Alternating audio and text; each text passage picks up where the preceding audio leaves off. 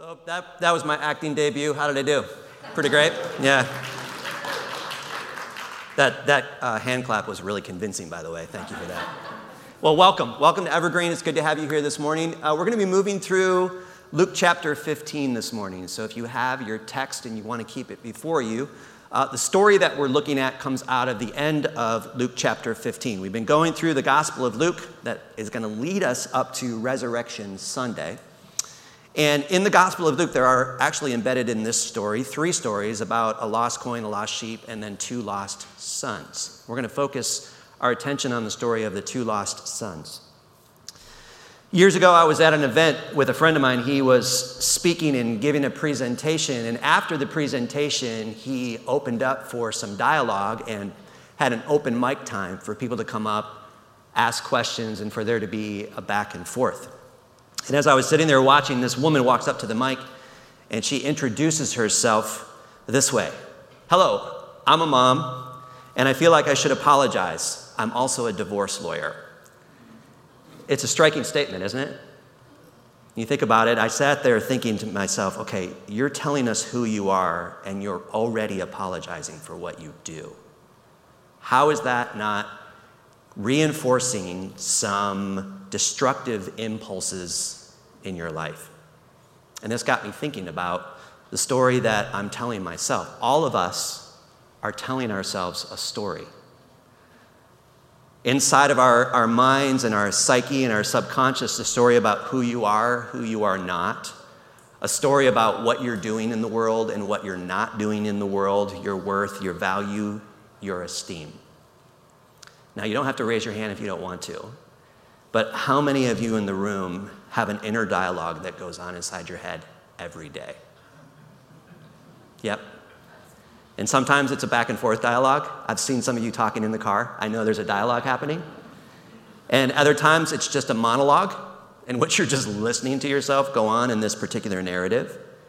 And we all have things that we tell about ourselves. And some of us are completely aware, some of us are not aware, but we know that there's some kind of story going on inside, hidden back in the subconscious mind. But here's the thing these stories that we tell ourselves can be life giving. They can keep us grounded and centered as people. They can help us move through life with grace and peace. They can have a profound influence on how we relate to other people, but they can also tear us apart.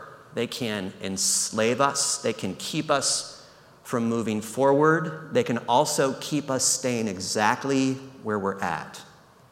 It's what I call the inner critic. And that inner critic wants to keep you right where you are.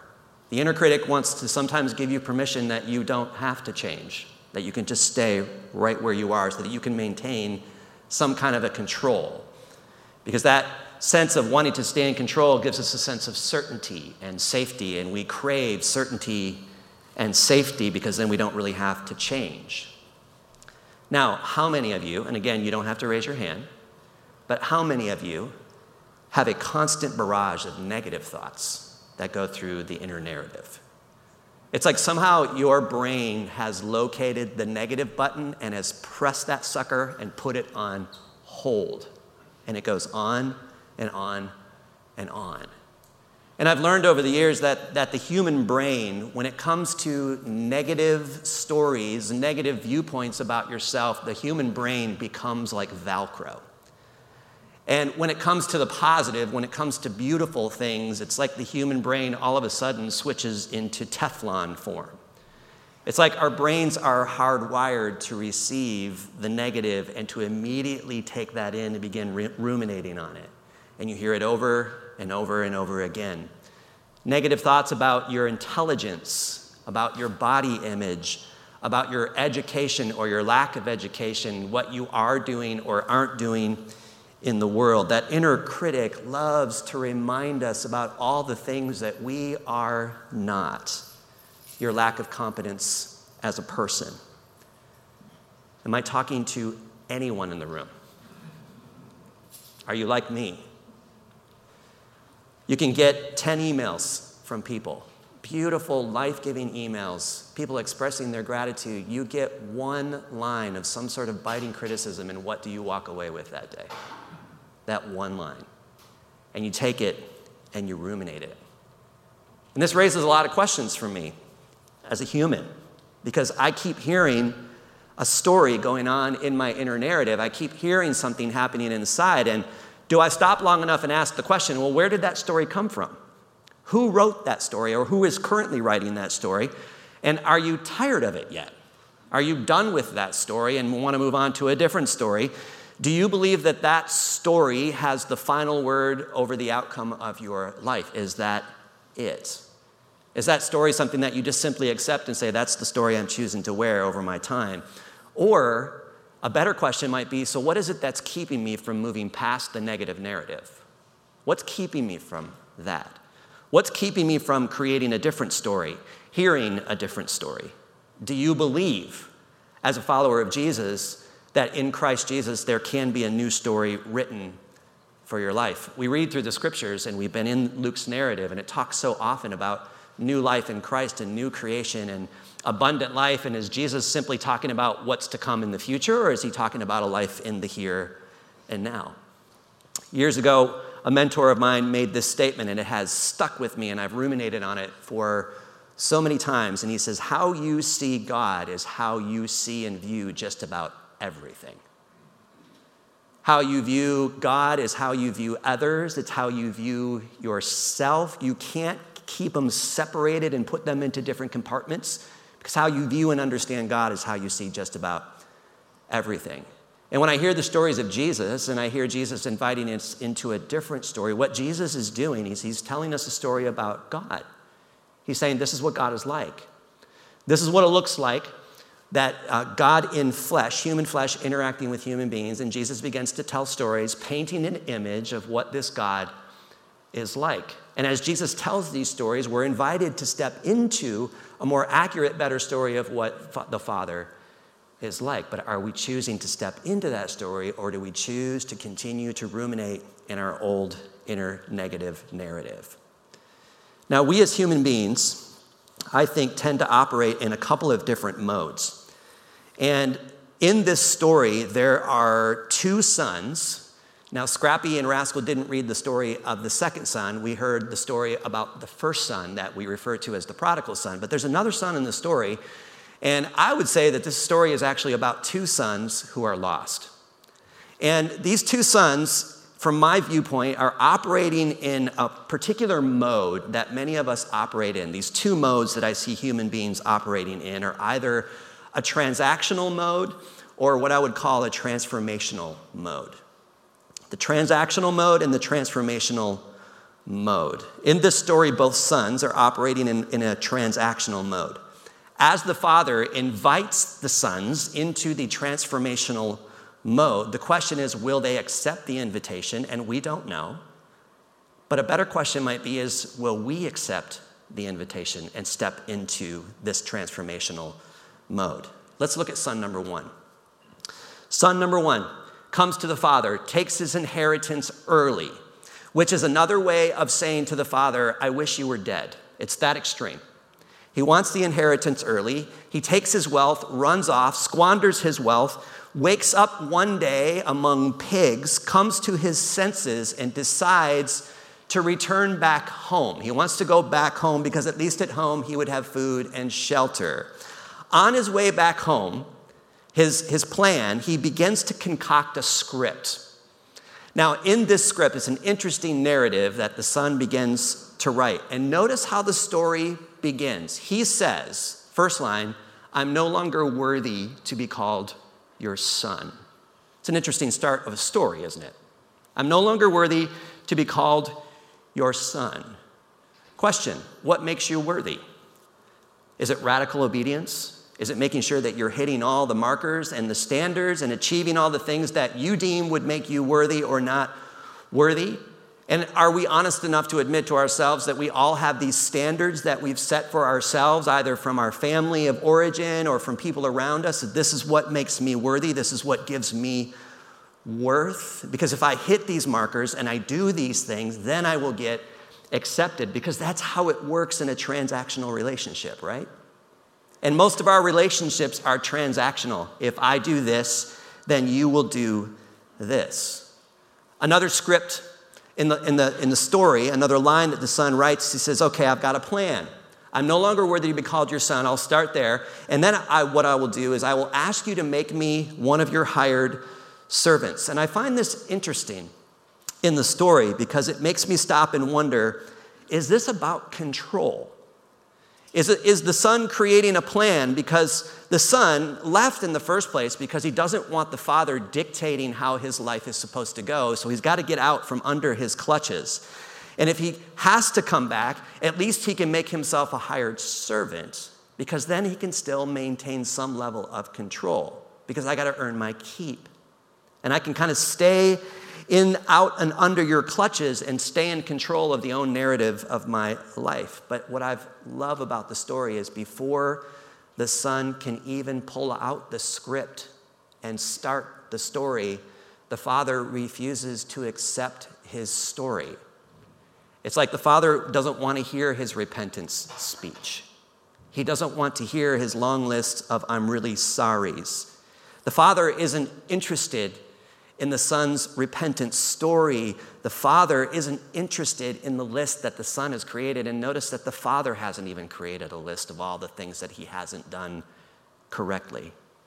The question is, is does the younger son accept the gift that the father gives? Father wants to throw him a party, puts a robe on him and a ring, and just wants to celebrate his return. He says, This son who I thought was dead has come back. So there's some kind of a, a resurrection theme going on in the life of this boy, but will this boy accept the invitation? Because if we're honest, sometimes those kinds of gifts are just too difficult to receive because we have to do something in order to receive the gift. I have to prove to you that I'm worthy of receiving such a generous gift. So let me at least prove to you that I'm worthy of this gift. And the father's like, I'll have none of it. I'm not interested in your sorry. I'm not interested in your script. Throw it away.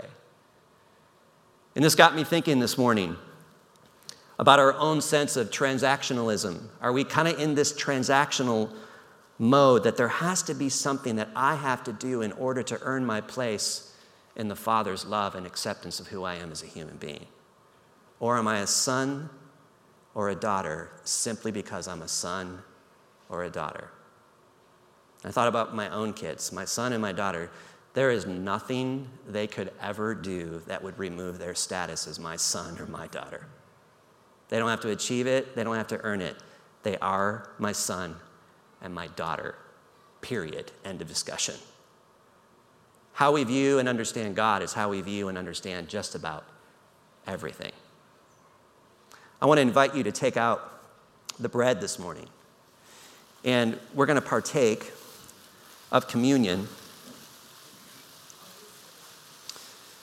And I thought about the broken body of Jesus and the acceptance of Jesus that when he took the bread and presented it to his followers, he said, This is my body broken for you. And this brokenness is what helps me identify with humanity's brokenness so that Jesus can enter into our story and help us write a new story. That out of that brokenness, Jesus makes us whole and accepts us. So we take the bread, we break the bread, we receive the gift of life without any strings attached, and we just simply say, Thank you. So I invite you to take and eat with me this morning. Son number two. He's what I refer to as the good boy. We got any uh, good kids in the room this morning? Like you're good? You like held your, you kept your nose clean relatively well through life. You stayed in the correct lane, so to speak. Son number two is the good kid, the religious one. He decided to stay home, unlike his brother. But son number two is also operating in a transactional mode. Doesn't seem to be a lot of transformation happening in son number two, just like in son number one. What I see in son number two is what I would call behavioral modification. And so much of what we see in Christianity is about behavior modification. So often, what I see is what I see is a series of moral transformation going on, but not kind of that Holy Spirit transformation. But there's a lot of morality. There's this sense of, of radical obedience. And son number two has got it locked and loaded. And in our inner narratives, and what I see happening in Christianity so often, is that we believe this narrative of our obedience actually leads to God's blessings. And what Jesus does is he reverses that, and we hate that reversal. Blessing leads to obedience. And it's a vast difference because you're operating out of a different mode. A sense of, I'm already blessed. There's nothing I can do to achieve that, but I'm already blessed. And as a result of that, I want nothing more than to please the heart of my Father and be radically obedient. Son number two hears about the return of his brother. His brother has come back, and his father has the audacity to want to throw him a ridiculous party where there's music and drinking uh, great food, and he wants to celebrate the return of this boy who decided to run out on his own. And the father goes to son number two, and he invites son number two to the celebration, but son number two can't accept the invitation. Notice what the son says. He says, You've gone off and you've killed the fatted calf, you're throwing this big party. That son, he says, that son of yours is how he refers to him. Now, when you can't even acknowledge that that's your brother, or you can't say his name, there's something inside that's really dark and off. He says, That son of yours, a clear sign of contempt, a clear sign that, again, he's in this transactional mode. I've held up my end of the deal. Why, why are we celebrating him? Why don't, at least, at the very least, why don't I get a celebration of some sort? Because I did everything right. And it occurred to me that both son number one and son number two want the same exact thing. They want what the father can give them, but they don't want the father. They don't want the relationship, but they want what the father can give. And then the father drops this profound statement that I want to leave us with this morning. And he looks at son number two and he says, You are always with me and everything I have is yours.